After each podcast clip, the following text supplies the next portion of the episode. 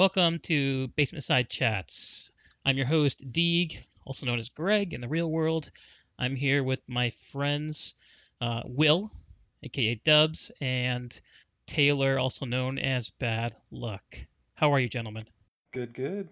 I am doing just good today. Good to know. Here. What are we here to talk about, gents? Woohoo, Destiny. Yeah. Right. A crappy game. Oh, get started all positive. A game that people love, but I don't know why. and there's nothing wrong with that. That's that's just what you need to realize, man. They should share my boredom and bland feelings towards this game. Yeah, because everyone who doesn't agree with you doesn't know what they're doing, basically, right? Thank you. End of podcast. That's all, folks. God, man, Thanks for visiting glad us we today. Got that wrapped up so quickly. So God. efficient. Figured it out fast. So what is there to talk about now? Well, what we might talk about is so we in the first week that we actually sat down to talk, you, uh, Taylor, myself, and Matt, we talked about our uh, favorite and most disappointing games of the last decade, and a chunk of that we devoted to talking about Destiny. When we had that talk, um, I shared my thought that um, I really wanted to love Destiny, but at the end of the day, it kind of let me down, um, and some reasons why. We bantered it back and forth. Will, I know you since have gone back and uh, and listened to some of that. Um, Will, uh, before we get started, um, why don't you remind us because the three of us, me, Matt, and Taylor, are not Destiny veterans at all. You, though, have a lot of experience in this game. Tell us a little bit about how you came to Destiny and what you're getting out of it today. All right. Um, first of all, I was just a big fan of Bungie. Um, they did Halo, loved Halo, played Halo to death. Uh, I was just waiting for the next thing to come out. When they started previewing Destiny, I actually really thought I was like, "Hey, this is really cool. Let's do this. Let's let's do some of this." And they were talking about how they wanted to implement MMO style progressions and things like that, um, and it really interested me. I started playing in the beta beta of D1, um, and I've been playing ever since. Oh, so nice and early. Yeah, very early. Um, Titan from the start, so that's that's that's my class of choice. Um, and yeah, is? I've what is a Titan? It's basically just Master Chief that can punch things really hard. I mean, if you want to, you know, get down to brass tacks. But It's basically um, the warrior equivalent if you're used to fantasy RPGs. yeah, or you could e- equivalent. Uh, the equivalent could be like a tank. So Yeah. um, yeah, Okay. So there's the the Titan, who's kind of like a warrior or a tank. There's the the Warlock, who's kind of like a caster, like a healer or a mage. And then there's the Hunter, which is kind of like a, a rogue or a ranger kind of idea, right? Yes, that would be a very good analogy there. Uh, Bungie didn't exactly capture those those specific those specific classes, but that's that was the mold they used. Yes. Oh, I interrupted you. What were you? You had more to say about your Bungie veteranship?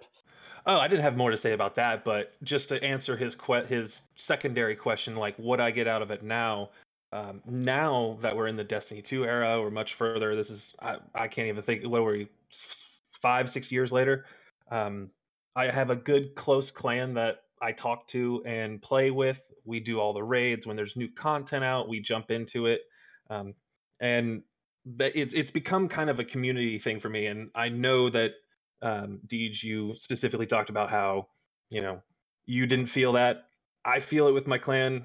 I yeah, got actually something out of played it with you guys Yeah. for a little while. Yeah, you did. Yeah, you did play with us a little bit, and I'm, you know, they're they're not the most fuzzy, cuddly group, but you know, I like playing with them. Uh, I think that you know, in every community, you can find assholes, but I have to say that when it comes down to uh, the Destiny community as a whole, I think they're great. Uh, I get on Reddit a lot. I look in the forums there, and anytime there's some guy who posts like, "Hey, you know, I have trouble getting through this thing," or "I need, I have trouble going through the raid," half the comments on there are like, "Hey, what platform are you on? Let's see if my clan can get you through." Hey, what platform are you on?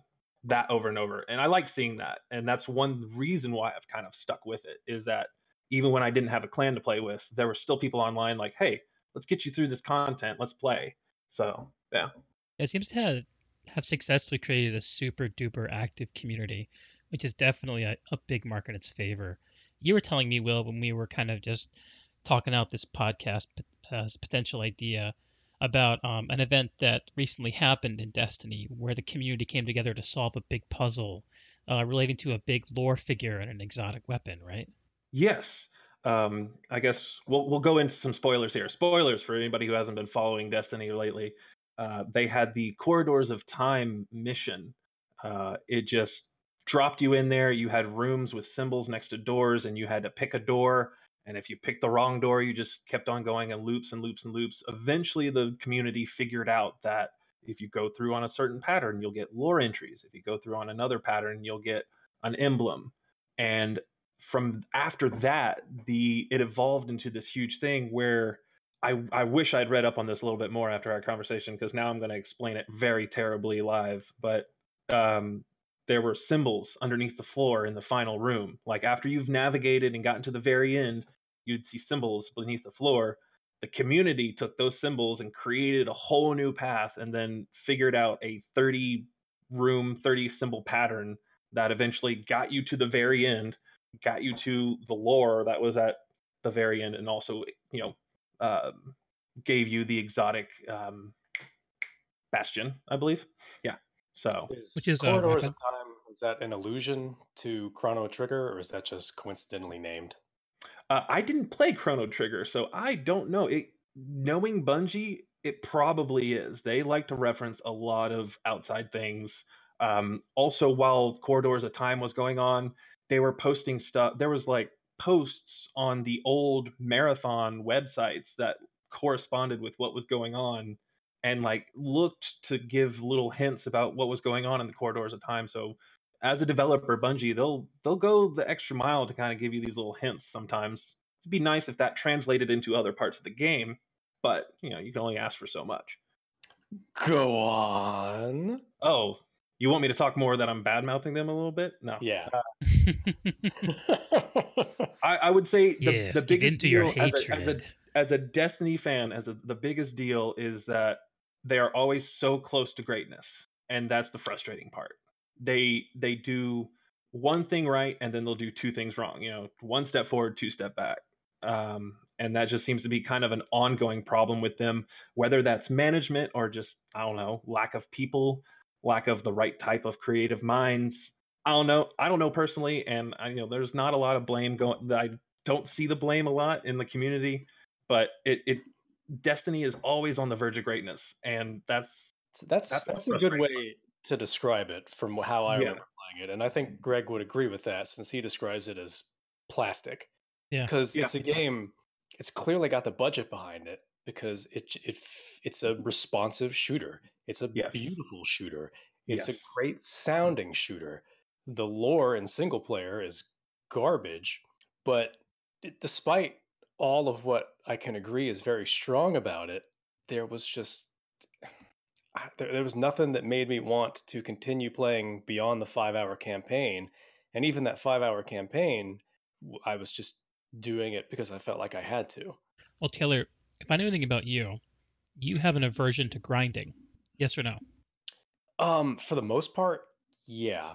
It I mean, I have to feel like it um I don't know. I don't want to say has a purpose because it's video games and ultimately it, doesn't ever have a purpose because it only remains in that game.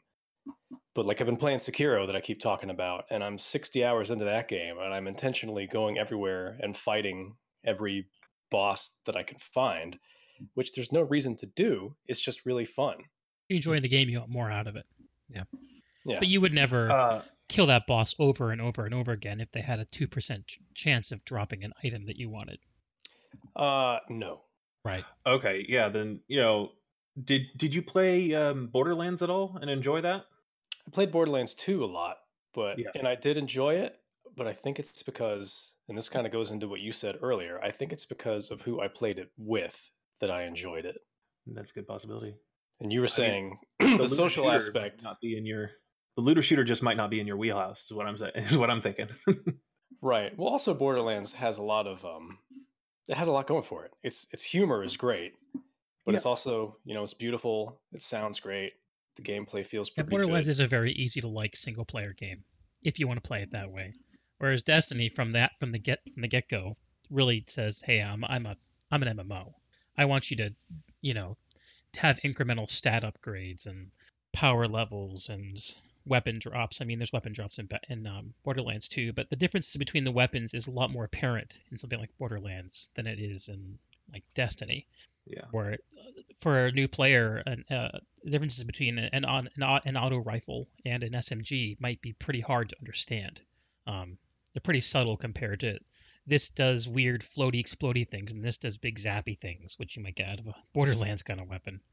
Right i do remember being confused by the weapons and not confused but uh, the number's higher so this means better. That's about all i could ever notice yeah. from the weapons in destiny.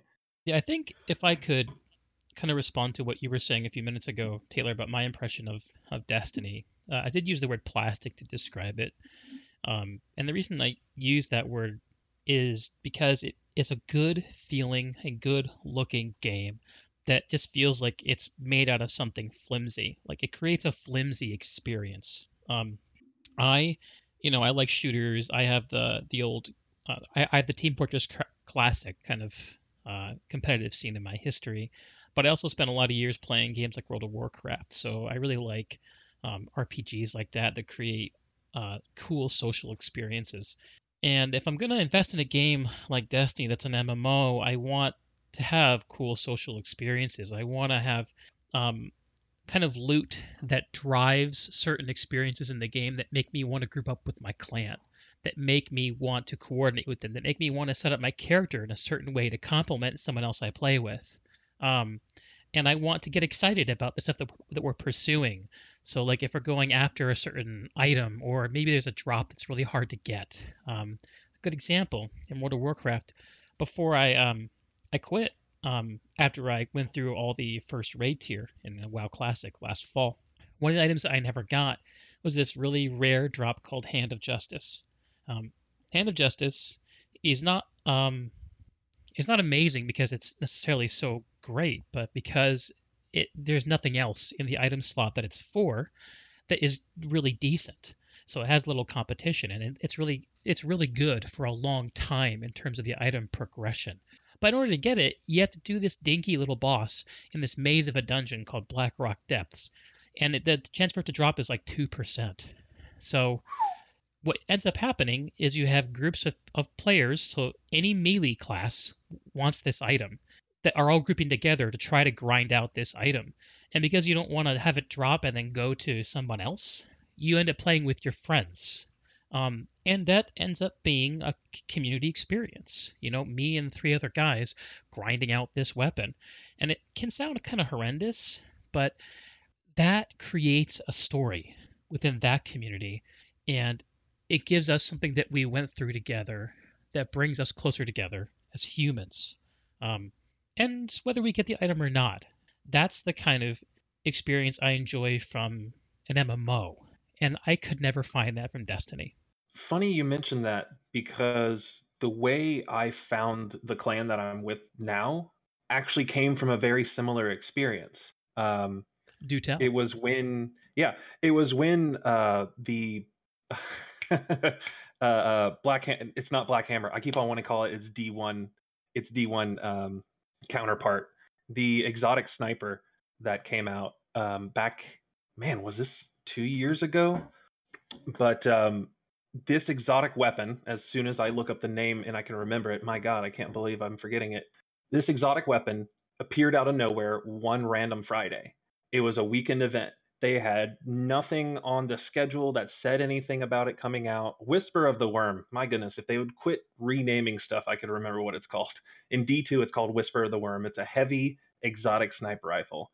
At the time, its perk, it's like special perks were that if you get three headshots in a row, you get three bullets put right back into the mag without taking from your reserves. So, um, which basically lets you shoot indefinitely if you have a, pretty much a stable target like a raid boss. Yeah. This it came out with nothing with no fanfare, no nothing. I didn't work on a Friday for some strange reason. I, I completely forget now. Um, I stumbled upon it organically, actually. That uh, every week there's a you know do do these item do these activities on a planet, and I went to the planet, started doing these activities. I found this weird orb looking thing randomly, walked up to it, and it said, like, go inside or enter or one of those prompts. Go into it, and I'm just warped into this big cave that I'm supposed to figure out how to go through. It was a huge ass jumping puzzle. Then once you go through this huge ass jumping puzzle, you fight you fight a bunch of hard enemies, and then at the end of it all, you have to fight three bosses, and you have 20 minutes to do all this. And there was no maps, no strategy guides. Streamers were figuring this out and like trying to figure out the path so that you could optimize it and get through it in the quickest route possible. I jumped into this cave, had no idea what I was doing, and had a blast actually because it was all new. It, the the settings of it, it, the sound, the shading, the, just everything, the environmentals on it were just amazing and out of nowhere. Um, you could still actually hit this up if you guys want to try and do it this next week. Yeah, I failed. yeah, at, I to. failed at the attempt. Yeah, I failed at the attempt. Uh, jumped on the internet and went, "What the fuck did I just do?" And figured out that it was this whole thing. I was playing alone. There's no way I could do it. So later down the road during the day, I decided to do a raid, LFG, a raid group. Just happened to have a couple of the guys from the clan. Told them about what happened with me with this. So when you say LFG, gun. a raid group, what does that mean? Oh, I'm sorry. Uh, looking for group. So there's tons of websites out there for Destiny since it doesn't seem to have it on its own, where you could look for group and then find a group and then go do a raid in Destiny together. And now this is a, so, an experience that you can't matchmake into. Yeah, you, there's okay. no matchmaking. If you try and go into it alone, it will you'll just drop in there by yourself, and you'll have to right. figure it out or do it or leave. So this is one of the things about Destiny them. that I found yeah. confusing when I was getting started. Is what stuff is match made? Like there's a lot of PvP. It's all match made. There's strikes. There's match made. There's gambit. It's match made. Stuff where you you you queue up and it finds a team for you. And there's stuff like this that's not. Why do you think Bungie decides to add matchmaking to say Crucible or to strikes, but not to something like this? Because people are why why is there no matchmaking for these things? Because people are dumb. Uh, plain and simple. Uh, the mechanics for the raids and this higher level stuff is stuff you have to think about, stuff you have to actually you know put your brain into and actually be a functioning human to do to do.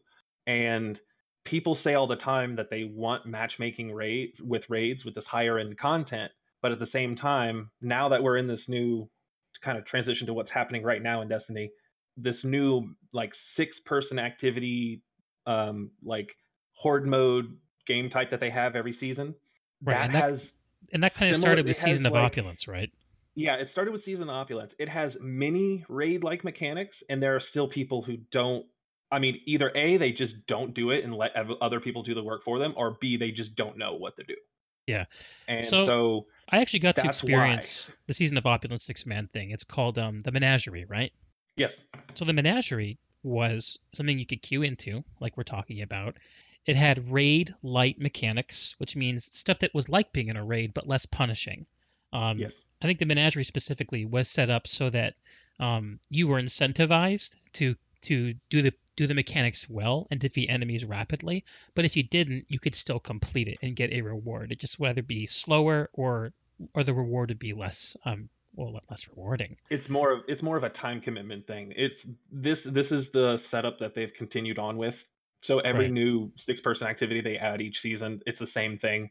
If you can kill all your enemies, do all your objectives, you get done with it faster than if you oh I screwed up, but it doesn't, you know, send you back out of the game and you have to go back in.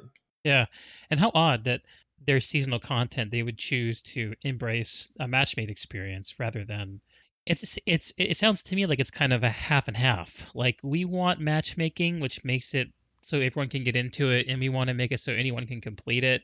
But we also want it to be a little more hard, a little bit raid-y like, so there's an incentive.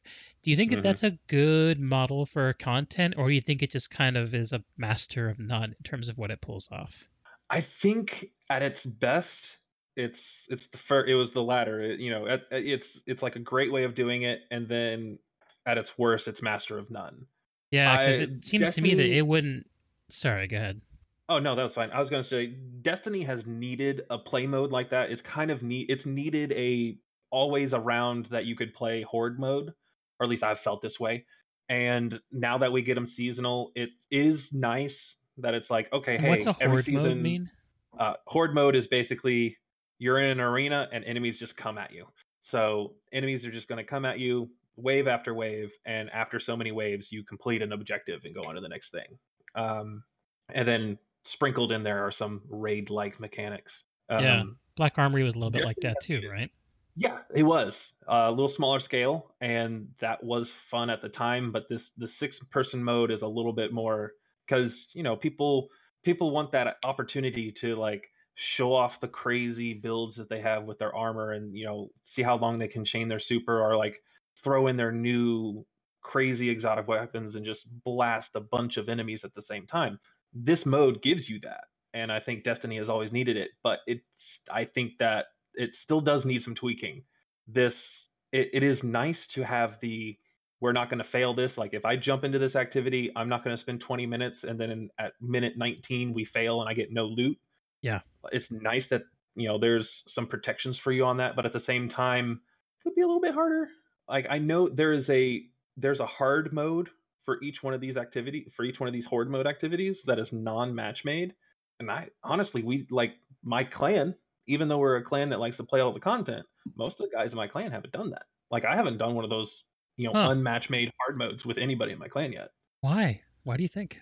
Um, the majority of my clan is not interested in that particular mode. Um, my clan has a lot of tryhards, so we're like doing like we're we are day one in the raid trying to figure it out without any kind of help or you know as soon as the raid launches we want to jump in and go and try and figure it out on our, on our own and get as far as we can How I have a very is try-hard clan. Um, we have like a solid eight to ten that are regularly online all the time, and then there's probably like another ten that float around. Will come in every so often. the The problem with my clan is that it originated as a PlayStation clan, and then it evolved into a PlayStation and PC clan. So the PlayStation side has a lot more members than the PC side.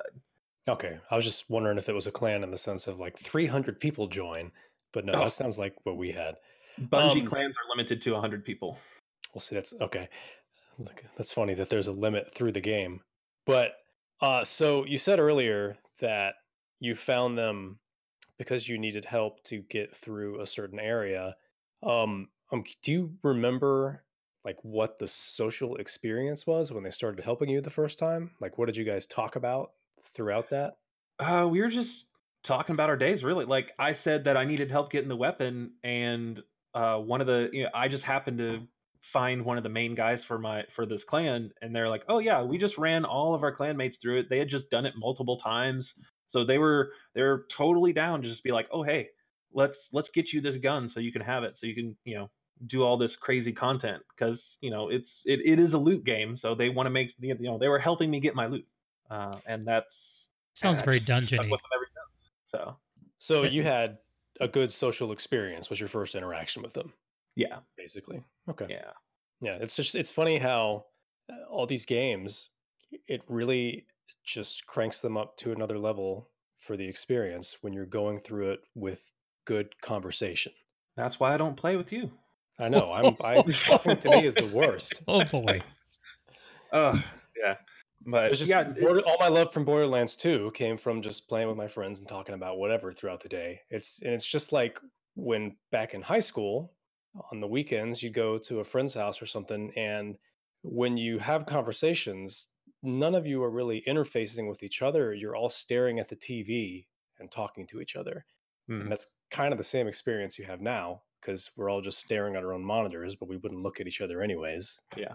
and, we're just talking and I would I would dare to argue that would Halo have had the impact that it had, sticking with a Bungie game, would Halo have had the same impact if it didn't have the split screen multiplayer, people bringing 20 Xboxes to somebody's house and hooking them all up and playing?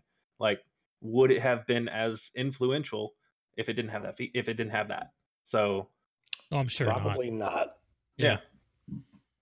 So, uh, when it comes to Halo, was the first Halo and um, did it have a online multiplayer or was it Halo Two that started that? Halo Two. Right. I was looking at I a was list. there, man. I was looking at a list of the most expensive to make games of all time because Destiny's on the list. It's like number Mhm. six. Um, And I was surprised when I was looking at the list because I saw that another Bungie game, Halo 2, was number five. And then in, in $2020, it actually cost, according to this, and this is all just estimates, that Destiny uh, cost 151 million dollars to make, just up just up front, and Halo mm 2 was 217. Well, do you know the backstory on that? Do I? I don't know. Yeah. Fill me in. Oh, so there. I'm trying to remember the timeline. I think it was like you had E3 in July or June, and then Halo 2 was supposed to ship that fall. And they took a demo to E3, and then when they got back to their headquarters, they're like, we need to scrap everything and start over. And they scrapped everything and started over. Like the demo, the demo they showed at E3 was actually barely playable, and they only showed it as like a as like a like a like showed they showed it in a movie theater. Like no nobody got to play it. Only Bungie employees played it because they were like, oh yeah, if we if we run off to, in this direction, it crashes it. so it was fully curated fully played by a Bungie employee who knew not to mess with certain things or else it would break it. And then once they got back to their studio, they were like, we need to design this all over again. That's funny. Are you sure that Halo 2, I mean, Halo 1 did not have online play? Because I bought I bought it Halo, for PC and I played it online. Yes, Halo on PC did have online play. And then you could play Halo 1 online if you hacked your Xbox back in the day but Halo 1 on Xbox had no online play. Halo 2, like Xbox Live didn't exist when Halo 1 came out. Xbox Live launched maybe a couple of months before Halo 2, specifically for Halo 2. That's crazy to me that that game had that much. I guess GoldenEye did the same thing, but that much success with multiplayer without online multiplayer. Yeah, I mean, it was the it was a different time. yeah. Also, we're talking console, like the whole the whole console um, audience needed something different at that time than say PC, where being online was a little more of a, um, it was a little further along, right? At the same mm-hmm. time that people were sinking their teeth into, uh, for example, um, Halo 2, PC folks, and I count myself among them, we're, thinking, we're sinking our teeth into Half Life 2. Yeah. That was our big game at that time. Yeah. And uh, so yeah, it's it's interesting hearing some of these reminiscences you have about Halo and Destiny One. I know you played Destiny One, right? Will. Yes. Yeah, because that to me was like a parallel universe to what I got to experience. Um, I like to tell people that the last the last console that, that I that I owned was the N64, just to put a a date on it. yeah. Halo 2 and Half-Life 2 were released at the same time. 2004. Those, I think it's when Half Life 2 came out. Half Life 2 seems wildly advanced compared to Halo 2. I mean, Half Life was a PC game compared to a console game. So, yeah, it, See, there was, there, it was a little different. That statement right there is why I never had an Xbox and I never got into Halo. And I always kind of, not necessarily scoffed, but I was confused by its success because there were games like Half Life that I felt like blew it out of the damn water and but I guess the popularity of Xbox with college well, pros. Well, uh, like if you if you want to get in a little deeper into the subject here, um, it's it's simplicity because the thing the thing about a gaming console is that it's you take it out of the box, you plug it in. If it has, if I mean, if you connect it to Wi-Fi or internet and it has an update, it updates, but it does that on its own. Like the box takes care of itself, and it's that simplicity is why it's so so easy. We like I understand we're different as more techie people, but would you give an eight year old parts to a PC computer and said, have fun, make yourself a gaming computer, and then get that thing up and running and playing Half Life 2? Right. I guess Steam so, has made that a lot more manageable over the years. But... Yes, Steam has made that more manageable, but also at the same time, early 2000s, PC gaming was still kind of like, oh hey, you're a nerd with glasses on in your mother's basement playing on your PC. Like that, it was a it was a legitimate stigma people had about what PC gaming was. So that's you know, and I, and I feel that's quite a pairing of words. Hey, Will, riffing off of this, how much would you say hey, that that the success and the audience of Halo um, is represented currently by Destiny? Like, I guess that's not a good way to put the question. I come to Destiny as a PC gamer who likes shooters and likes MMOs, and it's like, oh hey, these does both these things. I should try it. I actually jumped in um, after Forsaken which was a universally praised expansion. Yeah. And after the announcement that Bungie and Activision were going to split, so it's going to be a good time to try the game. Um, yes. But you came into it early on. You were in Destiny One, which is a console-only game. Mm-hmm. Um, how much of the current Destiny community that is active right now come from that console Halo heritage? Do you think?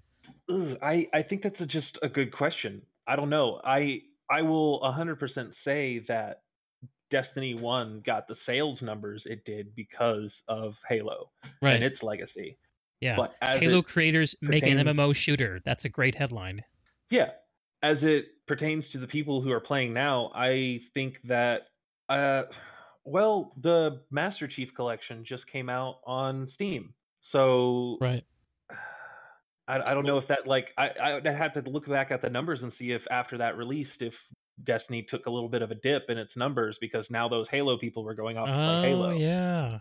That might be something be to look at. Yeah. Yeah. Uh, so there's no doubt that Halo uh, Destiny's Destiny 1 success came from just the name Bungie being associated with Halo because yes. when you when you total in advertising and everything the budget for Destiny 1 was 500 million dollars before it even launched and yes. you got to be super confident to spend that much on a game to know that you're going to make it back really quickly and they were just because of Halo. Mm-hmm. So yeah, I can agree with that. They didn't actually spend that much to make it, but that's how much the agreement with Activision was for. So I think that way that way that shook out financially. That's what my research told me anyway. What I saw was just it's the but total budget for everything, not just game development, but also for advertising it, which they yep. did advertise the shit out of that game. It was everywhere. I think there's another crazy stat out there that the advertising for Destiny 1 like overshadowed the actual money spent on developing it. So Yeah, this uh this great wiki article that that's out there, it's called List of Most Expensive Video Games to Develop. It has a column for development costs and a column for marketing costs. And for, for Destiny, it says that development costs were le- under 140 mil and the marketing costs were under 100 under 140 mil, which means that the total cost could be anywhere up to 280, but it estimates 151. I don't know where those hmm. numbers come from, but yeah. yeah. it's interesting too. Like the very top game on this list of the most expensive um, is Call of Duty Modern Warfare 2. 50 million to develop and 200 million dollars in marketing. Holy well, I mean, which is shit. weird because why do you even need to market that game?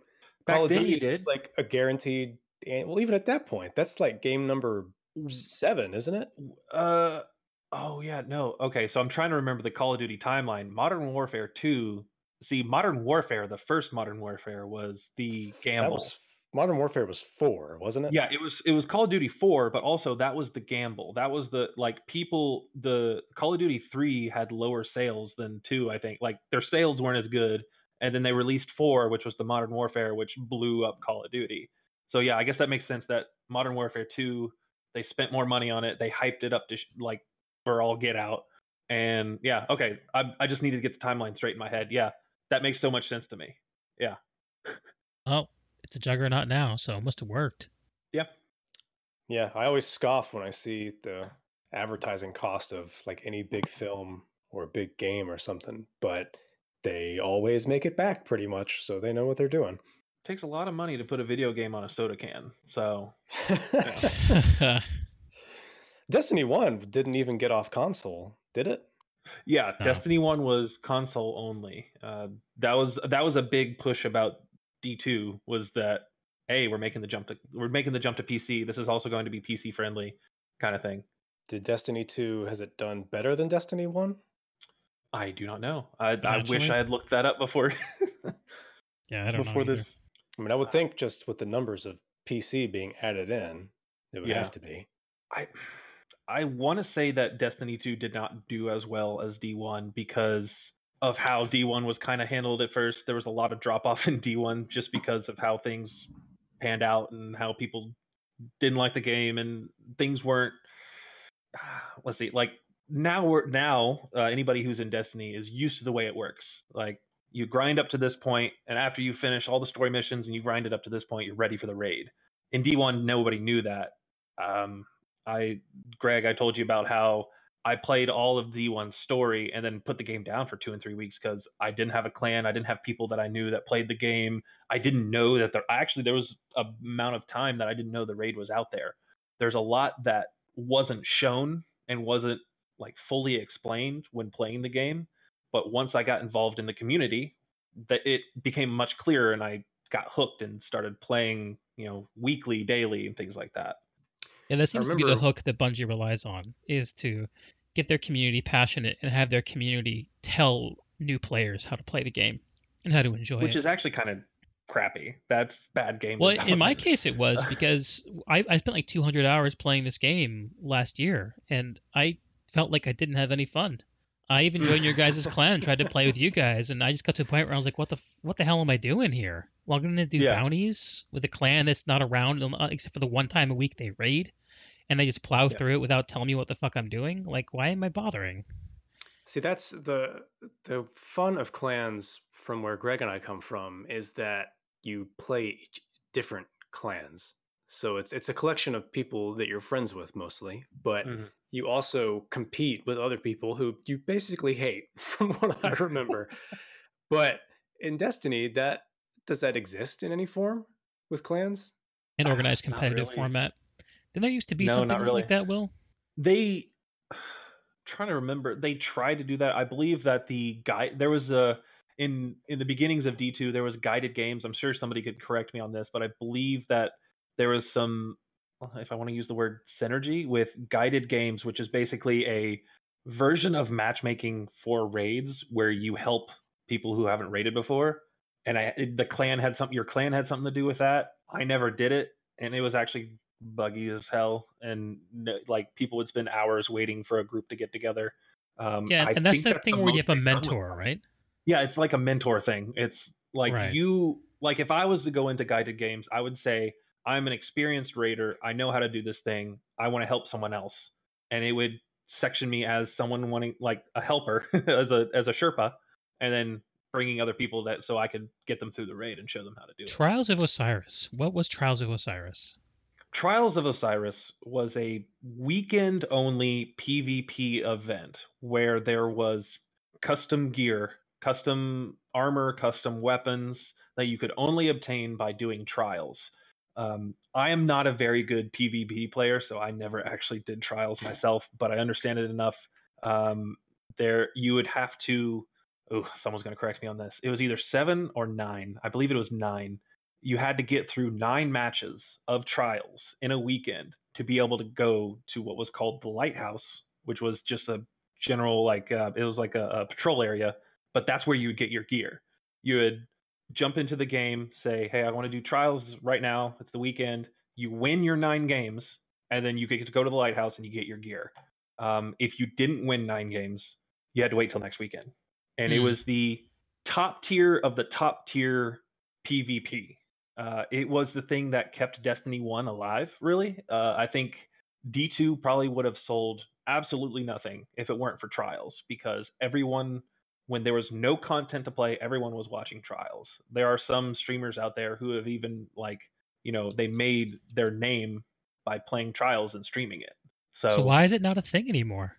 because they released a very bastardized and terrible version of it in D2 in the very beginning, and it was not fun, and no one liked it. And uh, if you oh, if you wanted to get mean about it, they it yeah, they changed the game mode. It was in original trials in D1. It was a it was an elimination. It was rounds of elimination, three v three, and if you died, you could be revived, but you don't respawn. And if the other team takes all three of you out, you win your round very oh, simple, cool. right? Yeah, I can't get the hell. Yeah, it was a it was a very simple game mode. They changed it. They added multiple modes. I played a little bit of it at the very beginning of D2, and they added multiple modes for it. They didn't have that elimination mode. Like the classic trials from D1 was nowhere in the game to be found. And it wasn't working. And because it wasn't working, they just took it out. They said, you know what? This is not what we were hoping for. Like, I think even at one point, on Twitch, there were more people streaming Destiny 1 trials than they were streaming Destiny 2 trials. Ouch.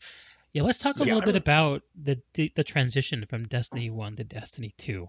Um I understand rough. that it was yeah, exactly that. It was really rough. Um, I mean, yeah. for me, it's cool that it came to PC, but I, my understanding is that the initial critical reception of Destiny 2 was pretty positive from reviewers who play a game for five to 10 mm-hmm. hours and then put out a review. But then, then the community got to the end game and put their hands up and said, "What? What was the point of this?" Uh, yeah, that's that's exactly it. That was the greatest way to sum it up. Um, yeah, the the initial gameplay, great. It was you know the the Red War as they call it, the campaign, the Red War, which was two story. That's what campaign. you hated, Taylor. By the way. Yes. It, it was an actual story because people people are always like uh, D1 didn't really have a story, whereas D2 it was like, oh hey, these guys came in solar system, took our light, but we found our light back, yada yada yada. There was an actual story that followed an actual like story progression, first, middle, end acts and things like that. If and you that refer to that as an actual story, what the hell was the story of D1? was it like Dark Souls style where you have to like look for it? it in D1? Well, in D1 it was in D1 it was a little less linear. Um, so when you started the when you started the game in D1, you maybe had two or three missions you had to go through before things kind of really opened up.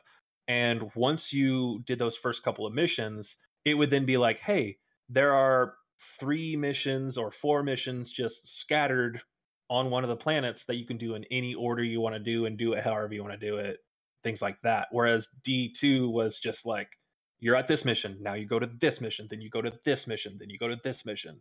Uh, and that was what was being praised.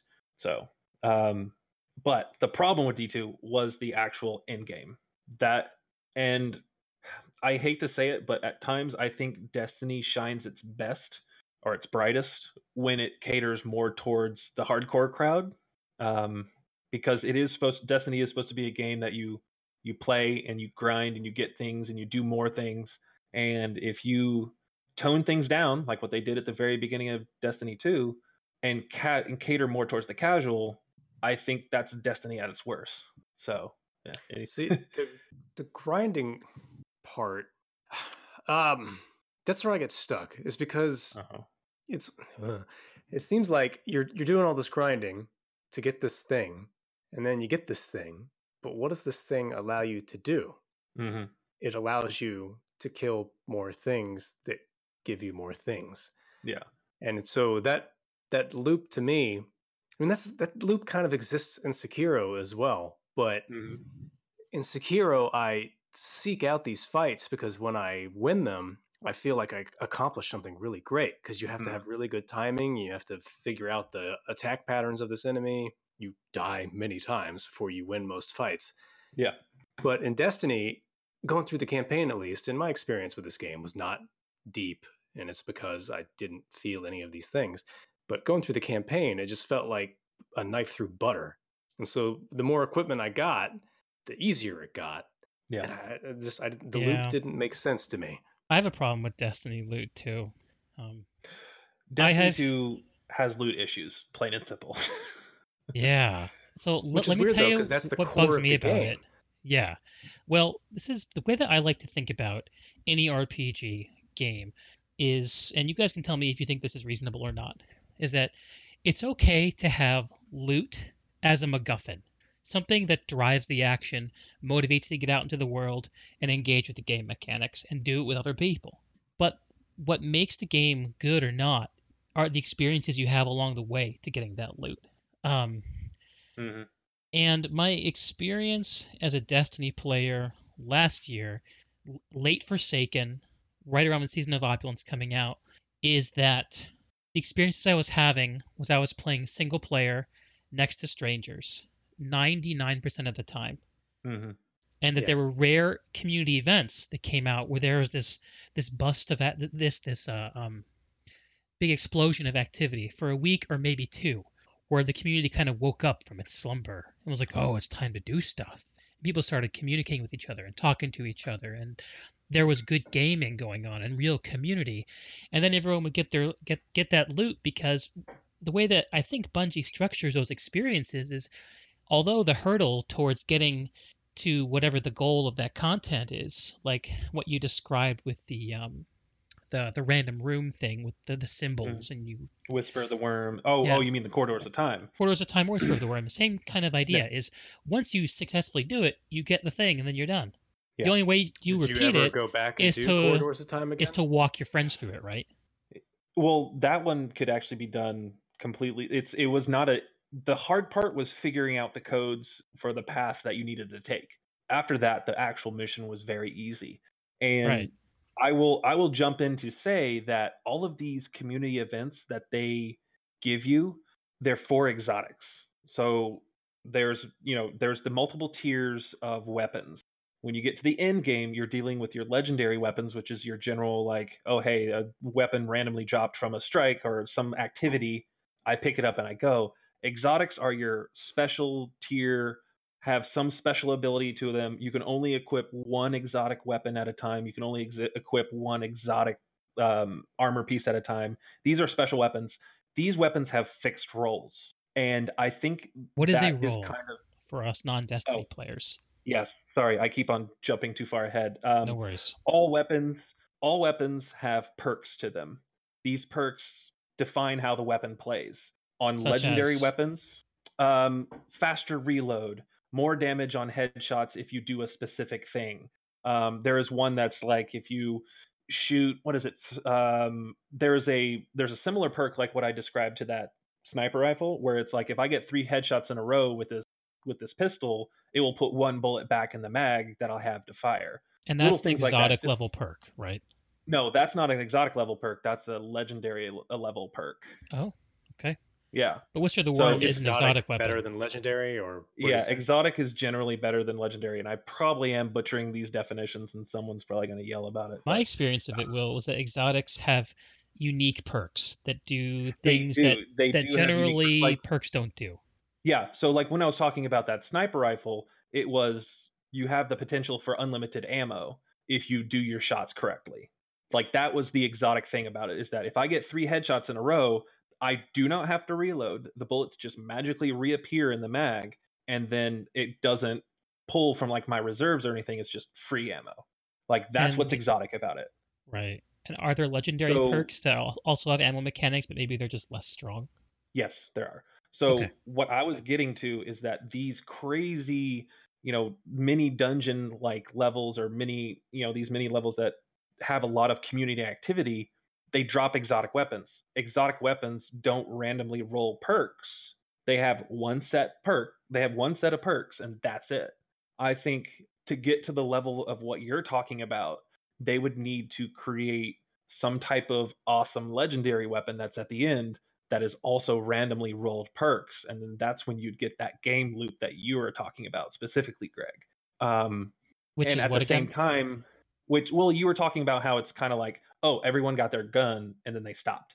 Like right. this thing, this thing doesn't exist to me anymore because I already have the weapon. It becomes dead content for your it community after a yes. couple weeks. Yes.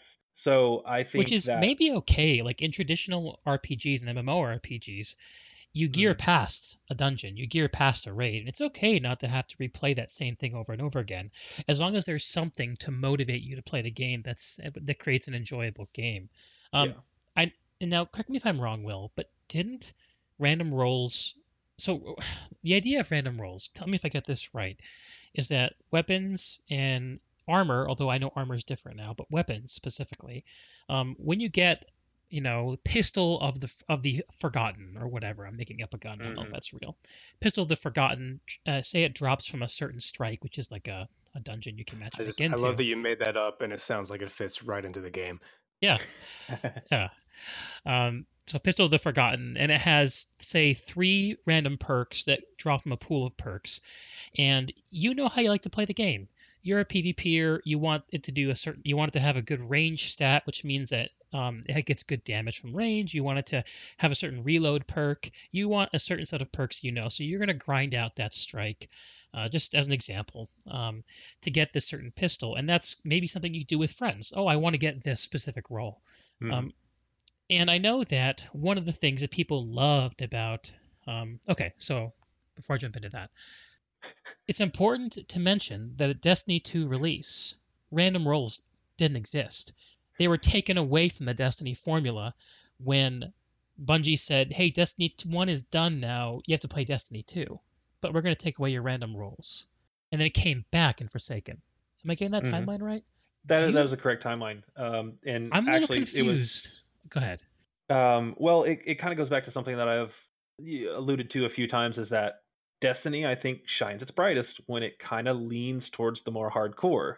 Destiny 2, they came out and they said, hey, you know what? We want to make this a little bit easier for people. We know because one of, I, I remember this, one of the stats they threw out before D2 came out was that, oh man, was it like 2 or 3%? Only 2 or 3% of the Destiny 1 community through its lifespan started a raid and then finished a raid.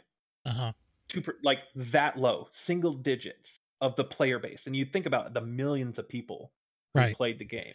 So they wanted to change that. And it, they simplified and dumbed things down um, enough to say, hey, there's not going to be random rolls. So you, if you get a gun, you have the gun. You don't have to worry about getting the best roll for it or anything like that. They did the same for armor and that's I think you know that like that destroyed the end game. That's like you know like I was saying like because there's no uh, incentive to go back. You get the yeah, thing like and then you're done. There's no reason the, to play anymore. Yeah, the the reviewers who came in and played five and six hours and then stopped, they said, "Hey, this is a good game." Whereas the Destiny community, who you know obsess over the game and play it for hours on end, they got a couple hours in and said, well, "Why do I even play?" Yeah, the thing so that the first time I started playing it, uh, you were playing it with me, and you pointed to your to your power number. Is that what it is? It's Whatever it was. Power level. Yeah, it's called power level now. Power which... level.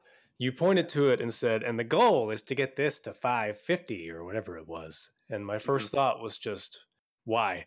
And oh, then man. even as I played the game, I'm still like, why? Because the power level doesn't translate to PvP at all, right?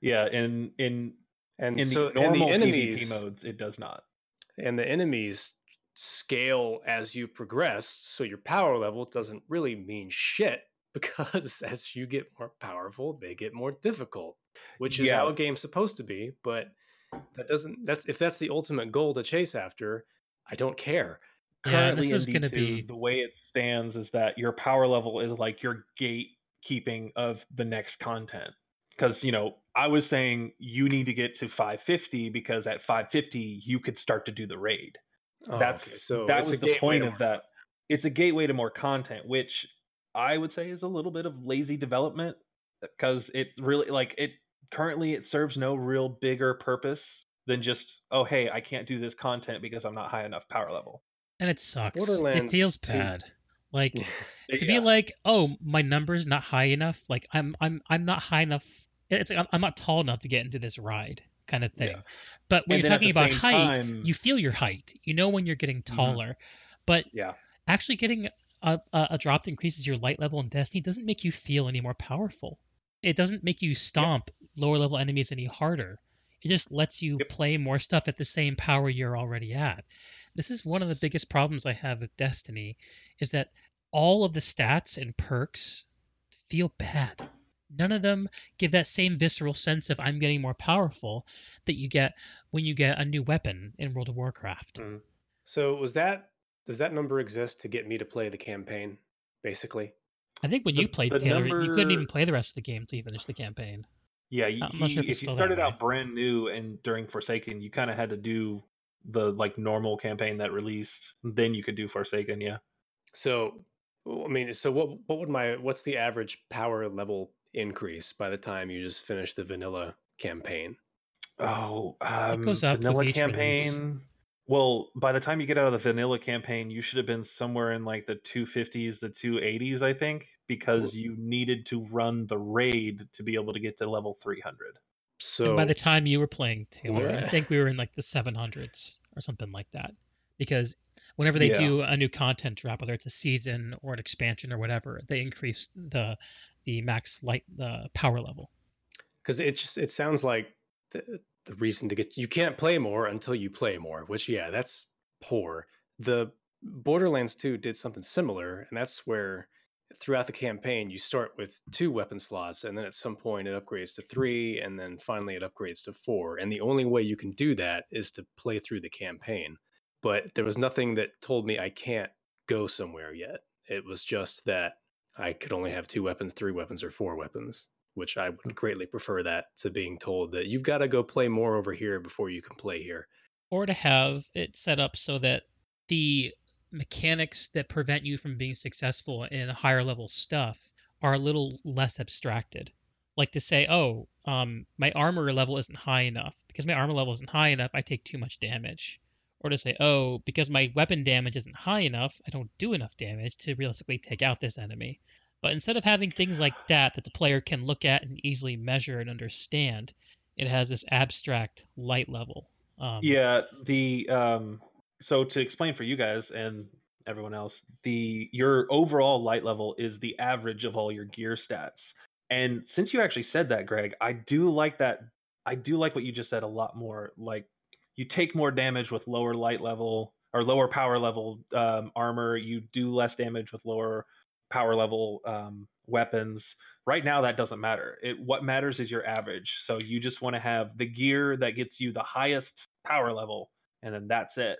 Uh, I I can't tell you the number of times that we've like my clan has pulled someone through a raid that was like way too low light level to do it, but we could drag them through it because we could compensate for them. Yeah. And now that you've just mentioned that and I've heard it, I feel like that's what Destiny needs to be. Like if that if that person that we're pulling through the raid has really high level weapons but really low level armor, they can still damage with us, but they can't take as many hits. And then and that makes it feel more it. meaningful when you get yeah. a good armor drop. It's like, oh, I know what this does for me, and I can feel the effect immediately. Instead yeah. of now, where it feels like you're, you're taking all your gear and you're throwing it in a pot and turning it into a stew. Yep. It's it, it's it's it, it takes the viscerality out of it, which makes it less rewarding to get get stuff, which makes it less rewarding to pursue this stuff, which makes you not care about logging in to get it. It's a yeah. it's a big problem for an RPG to have loot that's not exciting. And I think what they do with exotics is pretty cool. Um, but I don't think it's enough. Well, even just the motivation as loot, which I don't I don't ever really care about, it's still a beautiful game. Yeah. And that's usually a good motivation to get me to play something like Borderlands 2. Because you're an artist, cartoon. right? Yeah, I guess so.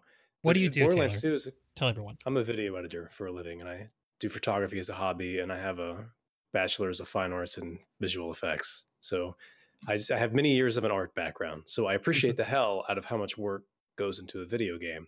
Uh, but Destiny 2 is full of these really beautiful environments, but all I remember about any of them is just running through a vast emptiness to get to the next area. There was nothing about any of these environments that I remember experiencing or using. They were just a backdrop that I ran through that created a big gap of downtime from one area to the next. I know what you're talking about, Taylor, and I know what what you're feeling you're lacking there. Um, I would describe that as the way that Bungie has decided to do its world building.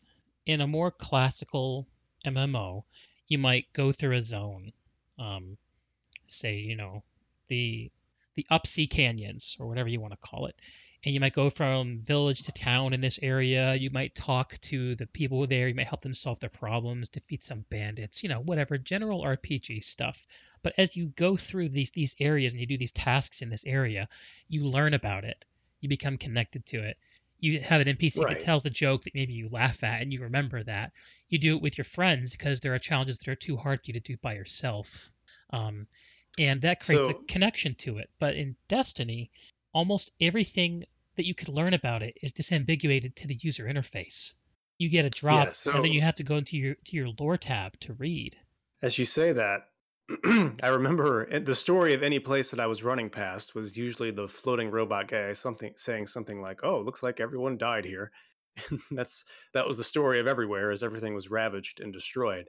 But even uh, since we were comparing it to Half Life earlier, and I think Borderlands 2 is also guilty of this as well these big empty areas in a game like Half Life, that's where a puzzle would be. So even though there's no enemies going on and there's something that I have to go through to get to more enemies, it's usually something that engages me in the form of making me use my brain to get past it. Whereas in Destiny, I don't think anything like that at all exists. And, and that's for the, the type of game it is, it turns your brain what? off. That kind of stuff turns yeah. your brain off. It makes you yeah, stop well, engaging. puzzles you're looking for would be in the raids there. That's that's where your main puzzles are going to be. Well, why not? If they make if they make these giant maps that I'm just running through for absolutely no reason, why not either cut that out or put something in those spots? Yeah, you need to get to the Forsaken content. That was one of the reasons why that was so highly praised is that there was an in-game content patrol area called the Dreaming City and it it utilized that idea really well. Uh, there was, you know, you would walk into this seemingly random looking cave and there'd be something to activate or something to grab to take somewhere else to activate. There's a lot of little puzzles in there that, you know, showed what Destiny could be. And it could be like what you just described, but they just haven't put that kind of effort and work into all of the patrol zones and all of the empty spaces. But so if I were to get is that is that the latest DLC that came out? Forsaken? It was a DLC at Go. Yeah, last year. If I if I buy that, do I have immediate access to that, or do I have to do some sort you have of to go through the story to first to unlock it? Ah, see, well, well, yes, you would have you would have to play the Forsaken campaign to get to the Dreaming City. Like it doesn't, you don't just get Forsaken and the Dreaming City is unlocked. You have to actually go through the story mode, and then you have to do a quest to unlock this patrol area. How long yeah. is that? That's that's hours of content. It'll take you. It'll probably take you if you're just starting from Forsaken start. It'll probably take you, you know, eight to ten hours realistically. So would that be Maybe eight to ten hours of the exact same Destiny 2 I had been experiencing? Forsaken campaign was a lot easier to enjoy than the Red War. I thought it was I mean, a lot you had better. your Sparrow unlocked. That was easier. So yeah, yeah, but um, you know, it's really cool hearing both of you guys' perspective on the, the Dreaming City. Um, I actually did get to play through the Dreaming City, and that's where I spent a lot of my time. Um, I really liked Dreaming City at first, and I stumbled into some of those puzzles, Will, and um, I didn't actually like them. What I ended up finding out is that in order to get these puzzles done, it wasn't about figuring it out. It was about looking it up on YouTube. Because these puzzles, these puzzles are not actually practical to solve in like a casual gaming session. Like they're not actual mm. open world content. They're it's it's still al- almost part of that vein of community problem solving, where it's all farmed out to the content creators. Yeah. And so if you like having YouTube up on your side screen, then and like listening to Datto explain stuff to you, then sure, that's really dope. But um, if you want to meet an NPC who's going to tell you a story about the world that you're going to be able to connect with or something, or like Dreaming City still felt like a stage to me and not like a hmm. world. Yeah. Despite all the the cool there and there was cool stuff there. I liked the well event. Um the first, you know, 15 times I did it. yeah. Um, but after you start to be able to read the matrix a little bit and understand how it's put together, um, as far as open worlds go, it's a it's a pretty shallow one, even as the, the pinnacle example. I thought in terms of it. Yeah. Like, like, well, have you played any other MMORPGs besides Destiny? Actually, no. Okay, so I've played Guild Wars 2. I've mm-hmm. played World of Warcraft. That, that's my experience there. Yeah. Um, and the most important thing about these games, arguably, the thing that really distinguishes them from other games with similar mechanics, is the social component and the world. Yeah. Because anyone can make a game with a story and mechanics in it but to to turn that into a social experience where you're where you feel like you're you're in a place is a is a special thing. Mm-hmm. And with with Destiny, I was never tricked into feeling like I was in the world of Destiny. I always feel like I'm reading about Destiny, like someone's telling me about it. Um, and I I I think part of that is a, issues with story delivery and characterization. How so? Um, so in D1, uh, I know uh, from listening to from your earlier podcasts, uh, Taylor, you had a few things to say about your robotic companion, the Ghost. Um, yeah, the Ghost is supposed to be this your introduction to the world because the story of Destiny is that you're somebody who's been dead for hundreds of years, and the Ghost revives your body and says, "Hey, you've been chosen to do this thing." So in D1, the Ghost was supposed to be like, "Oh, hey." This is normal to me, but this little thing over here, this is this, this, and this, and the ghost is supposed to explain it to you. I think that is a crutch that they brought over from D1, and I think it had to do with the PC, uh, the PC launch, because the ghost still explains things as if you haven't lived in the world, if you haven't been in the world. And one little trick that they did is that if you were an Xbox or PlayStation player, and like, you know, I played D1 on Xbox, and then as soon as D2 came out on Xbox, I could play it on Xbox again, or I could play it on Xbox, and the ghost would talk to me as, as someone who's already been in the world. The ghost would say like, "Oh, hey, remember when you did this? Well, this is kind of like this happening again." The ghost would reference that, and there's a little more, a little less feeling of what you were talking about.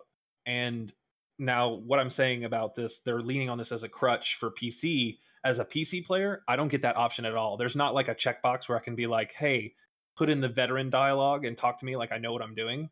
In PC, it's just you're a brand new guardian who just woke up and doesn't know anything about the universe and so the ghost is just going to explain everything at you and that is a crutch that is a narrative crutch that they are still using and they need to get away from a little bit in my opinion yes they should have named him exposition bot uh, yeah so and and taylor to tell you my story about the ghost and my disappointment with the ghost is that it it seemed to me that the ghost was kind of lifted up as like your cop buddy. Like I was expecting D1 to be a little bit like a buddy cop movie where you and your ghost have a dialogue and a back and forth and it was kind of it was kind of presented in that way i had to say a little bit of false advertising and then i played d1 and realized how much dialogue my actual character has and then there was after one expansion after one of the expansions in d1 your playable character went completely silent for what was that three or four years before Forsaken came out, and they had another single line of dialogue. One line. Um, yeah. Wait, so talking about I, Destiny One or Destiny Two? Well, I was talking about the Destiny One in, in transaction in transition into Destiny Two and Forsaken. So there was a three or four year block that went from like the middle of Destiny One's run until Forsaken that came out in Destiny Two. That your character had no dialogue whatsoever. Did you play as Cayde Six in Destiny One, or was he still just a character? He was a character, yeah. Okay, so really, the people you played as in Destiny One are nowhere to be found in Destiny Two. You're still that person. I You're still supposed to be that person. Can, yeah. yeah. canonically. Oh, like even okay. though I play on why PC, bother? Uh, yeah, even though I play on PC and like you know I played D1 on the Xbox, I still consider my PC characters to be the characters I started in D1. So but it's just how my brain thinks of it. But yeah, no, and that's the, the way the story's written.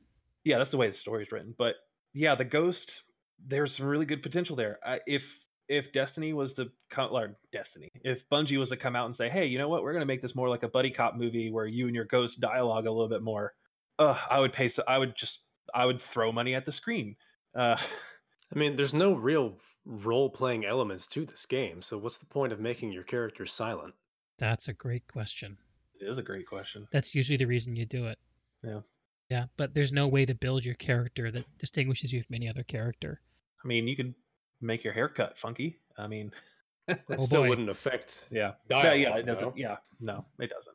Yeah, like there aren't um, like crafting professions. Like there's no way mm-hmm. to specialize your character in a way that that's not purely aesthetic. Yeah. That's why I was uh, so confused to have this robot that's doing all the talking on my behalf. Why don't just I mean, I'm not Gordon Freeman. Just give my character the re- a reason to talk.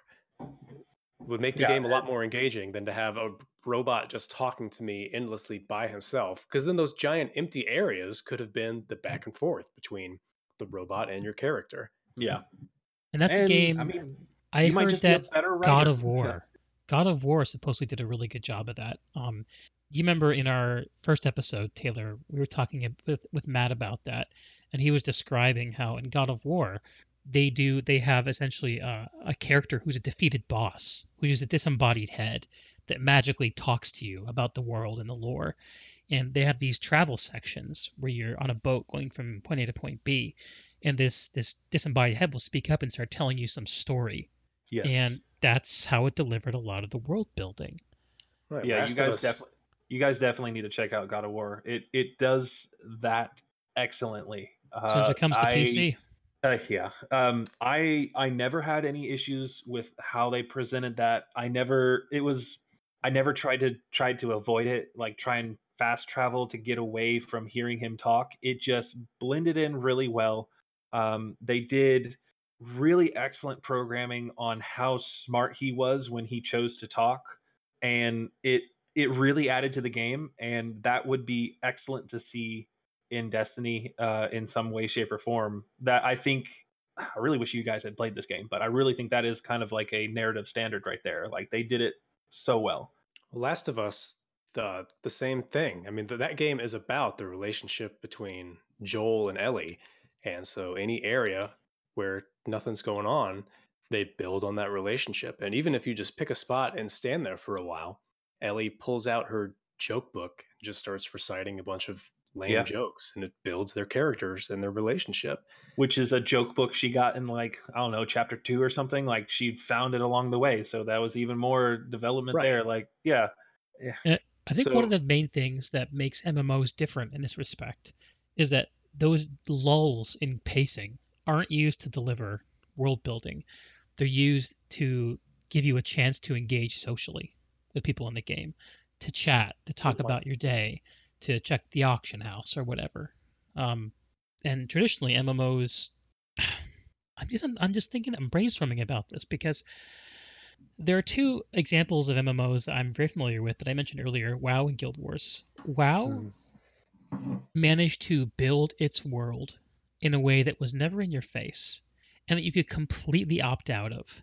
But if you chose to opt in, you could read the quest text, you can talk to the NPCs, you could look at the environmental storytelling. It was there, but it was never mm-hmm. served up to you. Never there was never a force feeding of it like through audio lines. Um, Guild Wars is a little more modern in that it actually does have a tremendous amount of voice acting in it. And I don't it does a pretty good job of it, but Destiny somehow has it presents a world to you through these incredibly obtuse puzzles that you can't solve on your own it gives you gear to grind for that doesn't feel meaningful. It gives you cooperative experiences that are, for the most part, when you're not having one of these community rushes, just playing side by side solo with strangers. And it gives you these worlds that are nothing, there's nothing below the skin. Like there's nothing there below how good it looks. Mm-hmm. And what you're left with is exactly the feeling I described it previously plastic. It feels plasticky to me. Like there's nothing solid about it. You can't build anything on top of it. It doesn't support a heavy community experience, but it has a tremendously engaged community. It really boggles my mind and is making me question whether I did it wrong. And actually, next week, uh, a bunch of us um, are going to jump into Destiny, and I think we're going to play through Shadowkeep and try to give it another shot. Um, we'll see how much actual actual interest there is in our little friend group, but I'm hoping. What I'm actually hoping is that this is kind of the before podcast, and then in a little while, say in a month, we'll come back and do an after, where um, we'll have updated impressions um, and be able to talk to you a little bit more intelligently. I just rambled. I apologize for that. Shadow Shadowkeep soon. You is that the is that the plan? Yeah. It was, in, it, it was in the it was in the Discord, man. Come on. you guys think I read shit? I'm gonna play. Matt's gonna play. Matt's got some friends he brought in that, that are playing. So I mean, you don't have to join us, but oh, I love I hating things though. Yes, you like hating. I mean, if things. Taylor plays, I have to play too because I have to be able to call him on his bullshit. And then My we can spend bullshit. the whole time making fun of your clanmates. Oh yeah, totally. totally. can we can we stream it so they can like watch us live? Just absolutely. Know. I stream almost every oh, time I play. There we go. Absolutely. But I'll, yeah, I'll try not to jump on and just you know ruin your fun with all my advancement. See, I'm gonna have an inner debate though. How much is Forsaken? I don't know. I bought it for twenty I, bucks, I, but I think it might have been on. Sale. I sale. honestly don't know what the pricing structure is now. Let's look it up. Buy because Destiny. I'm noticing nowadays that my hunch on not wanting games tends to always be correct. And the last one I tried that with was Monster Hunter World, and that was the first game I ever got a refund on. I guess I could just get a refund on Forsaken. Can you get refunds on DLC? I don't know. Uh, it's it's treated like a full fledged kind of game, so you should be able to. Yeah. I'll, I'll play it for one hour and fifty minutes, and then stop and ask for my money back. Don't tell me how much it costs because I've already bought it. Oh wait, here That's it is, twenty five bucks. But if you buy the fifty dollar edition, you get Shadowkeep and Forsaken, and I'm pretty sure we're going to be playing Shadowkeep. Not. Uh, so wait, you can't just buy Shadowkeep on its own? Yeah, you mm, can, but I don't think people are going to be playing Forsaken. What I'm, that's, that's what I'm saying. I think you'll be playing it alone. Oh, I was talking about whichever one you guys were the talking group about. will be doing Shadowkeep, the new yeah. stuff. Yeah, Shadowkeep's a new one. It's Have you played that, Will, or is that not out yet? Thirty. Oh no, yeah, I, I, played it. it. It came out October. It came out in October. Yeah. I remember you told me when Destiny 2 first came out that basically they did it all wrong, but then you thought they kind of fixed it. Do you still have that stance? Yeah. So they have. So uh, something I talked with Greg about before this was um, that while Destiny's vanilla game launches have been muddled with problems and different things like that, and people dissing the story and saying, "Ah, there's not a story." Their DLCs, they're they're big DLCs. So like in D1, it was Taken King. Um, in D2, Forsaken, Shadowkeep, they have really hit them hit those out of the park. Like those have really been solid. And when it comes to Destiny content and play it like hours played and things like that, it's the in between that I feel a lot of the problems come in. so what is it? What's different in those three compared to the base game? Like when you're talking about the quality of them, I honestly have no idea why well, the DLCs have are better quality than the actual released games. well, I'll give mean, you my impression on thought... it, Taylor. Okay. Like if you compare, say, the Red War, which is the Destiny 2 vanilla launch story, versus Forsaken, which is the expansion that came out last year that I primarily engaged with. What I noticed as the difference is that the um, the layers of rewarding activities you could do were deeper and more gratifying in the game. Um, I also noticed that the uh, the quality of the storytelling was much higher. That the campaign play was a lot more enjoyable because it was much more of um, spokes coming out of a wheel rather than a linear thing that you had to plod your way through.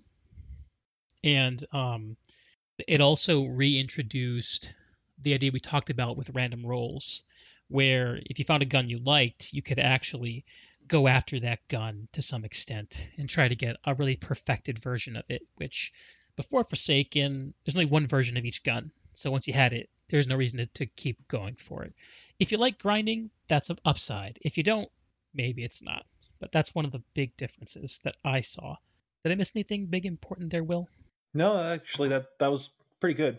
Actually, um, it sounds like Destiny is just not a game designed for me because because it's if it's designed to be an endless grind to get people to play, the way I, if I was younger, I probably would be all for that. But the way I look at games now is they're an investment of my time.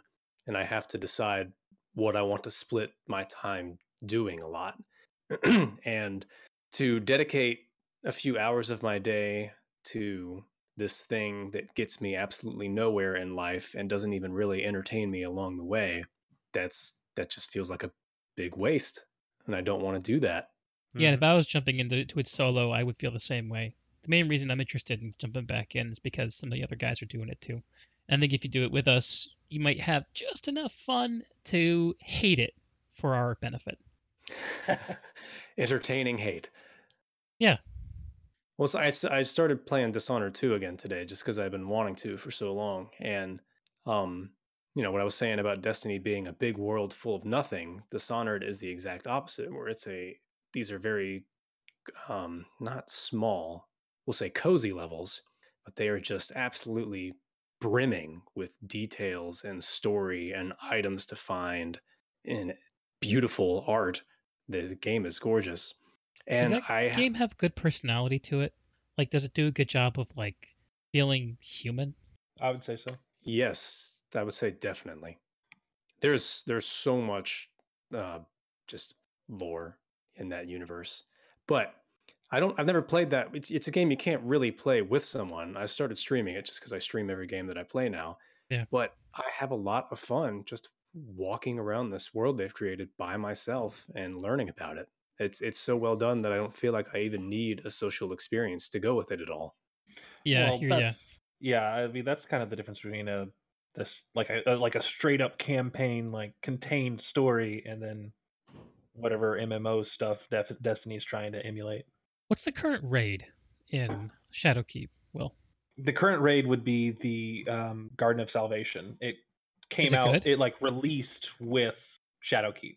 I think it's good. I think it's on the good end of the raids. Everyone has their like list of you know these raids are the best from A to B or 10 to 1 or whatever i would say it's on the i don't really have one of those lists but it's on the good end of the spectrum i think it just kind of hits all the right notes really kind of reminiscent bits from older raids in d1 um, what else should we watch out for favorite. in shadowkeep as we're jumping back into it um, the main thing in shadowkeep is the new armor system. They kind of freed up the armor system so we spoke about how guns have perks to them and when you get a gun drop it will have these three perks set on it like and that's it you know that's that's your roll of the gun. Um now when you're grinding for gear post shadowkeep you're grinding for stat numbers. So they will have so now those stats are broken out into intellect discipline strength um what was it mobility resilience and recovery which is very lot. RPG like. yeah, very. They wanted to turn up the RPG with some of the stuff in Shadowkeep, so they did that. And you know, each one of those stats has a number value, and you want the highest possible number value for that armor, and that's so. It. Getting an armor piece is like getting a pool, and it's a pool that you can put stuff into essentially. Yes. So now, yeah. So uh, what I was trying to get to was that armor pieces don't come with pre-rolled stats anymore or pre-rolled um, um, perks. Perks, thank you.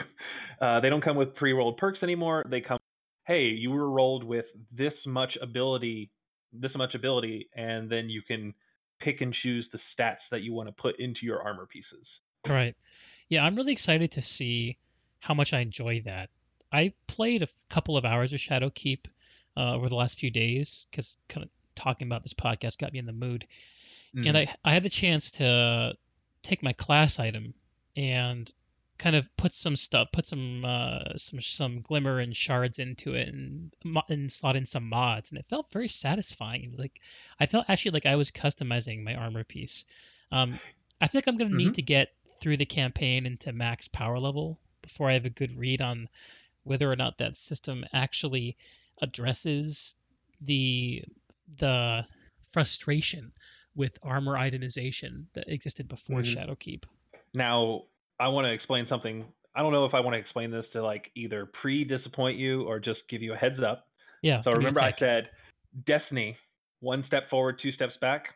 So the opening up of the armor was that one step forward. The two steps back on armor is that all armor has an affinity now. And the affinity is based off of the three elements that are yeah. in the game a lot the yeah. arc, the arc, the solar, and the void. So if you get a chest piece that has like a void affinity, it's not going to be able to have certain perks be placed into it. Some perks are affinity based. And do armor pieces are, are, armor pieces always the same affinity or no? So you so can get it, it, armor of the void, armor of the sun, armor of the arc, and it's all the same piece with just different elements. So um, yeah, the the armor's not like renamed or anything.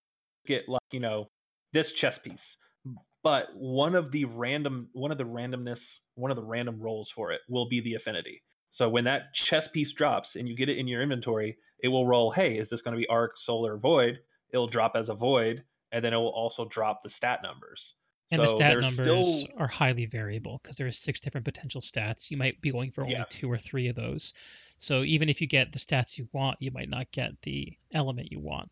Exactly, and that's that's part of the two steps back. It was it was really kind of like a everyone was just. It feels like a bait and it, switch, man. The yeah, it was kind of a bait and switch because the affinity part wasn't the the effects of the affinity wasn't really felt until people started playing. So they would somebody would get because there's so many things to roll now. It's like oh these six perks have to roll high, so I get a lot so they so that I can get a lot of you know max this max that but oh hey wait it, it dropped a solar affinity and now it won't take this perk that I wanted to put into it. Well, I can tell you that Destiny 2 has certainly nailed making people talk about it sound like giant fucking nerds. True. I mean, they wanted to do that with Shadowkeep. They they said in Shadowkeep they wanted to turn up the RPG elements. Boy howdy, I don't know what the fuck you guys just said, but it really killed any interest I had in this game up again. Uh, I don't know. I think we'll be able to drag you into it. I'll have to set up a GoFundMe. Buy buy Destiny for Taylor. You're gonna have to start budgeting my games into the podcast. Oh boy. I think we'll just get Matt to cover it. Speaking of Matt, he's gonna be one of the ones playing. Um, I'm hoping that we, as a little community, are gonna jump back into it and come back in a few weeks and talk about it some more. Um, but in the meantime, uh, Will Taylor, thanks to both you guys for making the time to talk some Destiny today. Um, thanks for having me. Yeah, it was great having you for the first time, Will. We'll definitely do this again. Um, this has uh, been uh, Basement Side Chats, y'all. Thanks for listening, and we will catch you next time. Have a good night, guys. Good night. Bye.